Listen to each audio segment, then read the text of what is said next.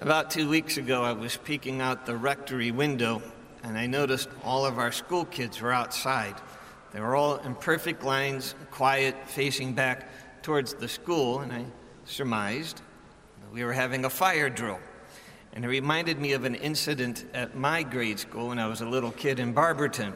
We were having indoor recess because it was cold and wet outside, and for some odd reason, we were temporarily unsupervised, and then we heard the fire alarm bell. It only rang two times, like someone had turned it on and turned it back off, or maybe accidentally hit it with a ladder or something. But anyway, it went off. And the whole class immediately jumped up, formed our little line, and processed outside. And part of us knew this wasn't a real fire alarm because the bell still wasn't ringing. It was more fun than anything else. At any rate, it was a change of uh, something to do. So there was a lot of giggling outside amidst the shivering until the teachers called us back in. And then the principal, Mr. Lanning, came on the loudspeaker and said how proud he was of us because if there was ever really an emergency, he knew that we would know what to do and be safe. And that's why we have fire drills. Not to scare anybody, not to say, oh my gosh, this place is a tinderbox and you better know how to get out of here, right? In the off chance there is a fire, we'll know what to do. Nobody needs to be afraid or wonder what they should do. Just keep calm and carry on, as the British say, and chances are you're going to be safe and accounted for. Jordan Peterson talks about this a lot. He advises those with fears not to seek safe places and avoid all contact with that which might scare you or make you uncomfortable, but to face it voluntarily and at the level that you are able. And by doing so, you become braver than your fears. So, would I be afraid to be in a burning building? Absolutely. But by having a fire drill, I know what to do to keep safe. And instead of screaming and running in circles, hopefully, my anxiety will be overruled by my intellect and I'll be able to handle it just fine. Now, as church, we do this to ourselves all the time. When I wanted to put a new statue of St. Sebastian in our school, understandably, a, a, few people said that I shouldn't do it because having a statue of a guy with arrows sticking at him might scare the kids. I wanted to remind them that we have a man nailed to a cross in every classroom in the school.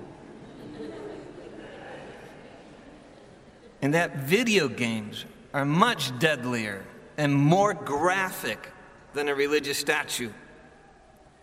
And that while those games are creating gore and perhaps dulling our senses to violence, these statues expose us to and gives us the example of courage in trial, love and faith, fidelity, fortitude, sacrifice. And that can change even death into something beautiful. And the example of the saints trains us to follow their example. So hopefully, if we find ourselves in their shoes, we too know, will know how to act well. You know, I could do that. I could at least try to do that. So, all that leads us to today's celebration. We are entering into Advent. And if you, although if you look around town, it looks as though we entered into Christmas about two weeks ago. I was reading somewhere that uh, Christmas trees are going up exceedingly early this year. And they were saying it's because we as a nation are depressed. And I was telling somebody this story, and they said that her Facebook page is filled with people already posting pictures of their trees, along with preemptive warnings not to mock them. Says, I need this tree for my joy, so leave me alone. You know. But we are in Advent. The season is supposed to prepare us to be able to celebrate Christmas even better. But we are in that part of Advent right now that's not even preparing for Christmas so much. You might have picked that up from the readings and from the prayers. We're preparing for the Parousia, the second coming of Christ, the final judgment, the end of the world. We're so accustomed to these readings that we don't even raise an eyebrow at them anymore. But if you thought about it, they are far more concerning than a man with arrows stuck in him or, or a building on fire. Because it says, Jesus says, When the Son of Man comes, it will be like the days of Noah. Nobody's going to be much concerned or even thinking about it. They're just going to be going about their life, what they do every day, until the floods came and washed them away. so it will be when the Son of Man comes. Two men will be in a field. One will be taken, one will be left. Two women will be in the kitchen. One will be taken, one will be left. And we know that this can happen on an even more common level, not so much an end times level. 40 police cadets may be out for a jog, and someone's going to run a car into them. One will be taken, one will be left. People will be gathered at a parade, and someone will plow into the crowd. One will be taken, one will be left. There'll be people shopping at the Apple store. And someone will drive through the plate glass of the Apple store. Some will be taken, some will be left.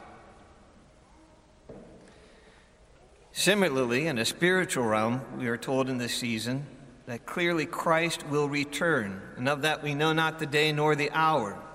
And we are given the rather ominous warning so be prepared, be prepared for he will come at an hour that you do not expect. And that could be disturbing, but it should not be, not for us. It is a reminder to live honorably, which we should be doing anyway, all day. To live in truth to the extent that we can, to be a man or woman of principle, to seek the good, uphold the beautiful, take on the title of Christian with some determination to live up to it. Praise God, pray to Him, Come to Mass as you are today. Confess when you haven't lived up to expectations. Love appropriately and to the extent possible. And grow in your potential. If we do this, at least a little bit in this season, we can enter into a better frame of mind, making our preparations for the Nativity celebrating Christmas in greater love and hope and joy, being set free from fear and anxiety, having prepare, prepared ourselves for whatever may come, and becoming more the man or woman we can be proud to be and that we were made and meant to be.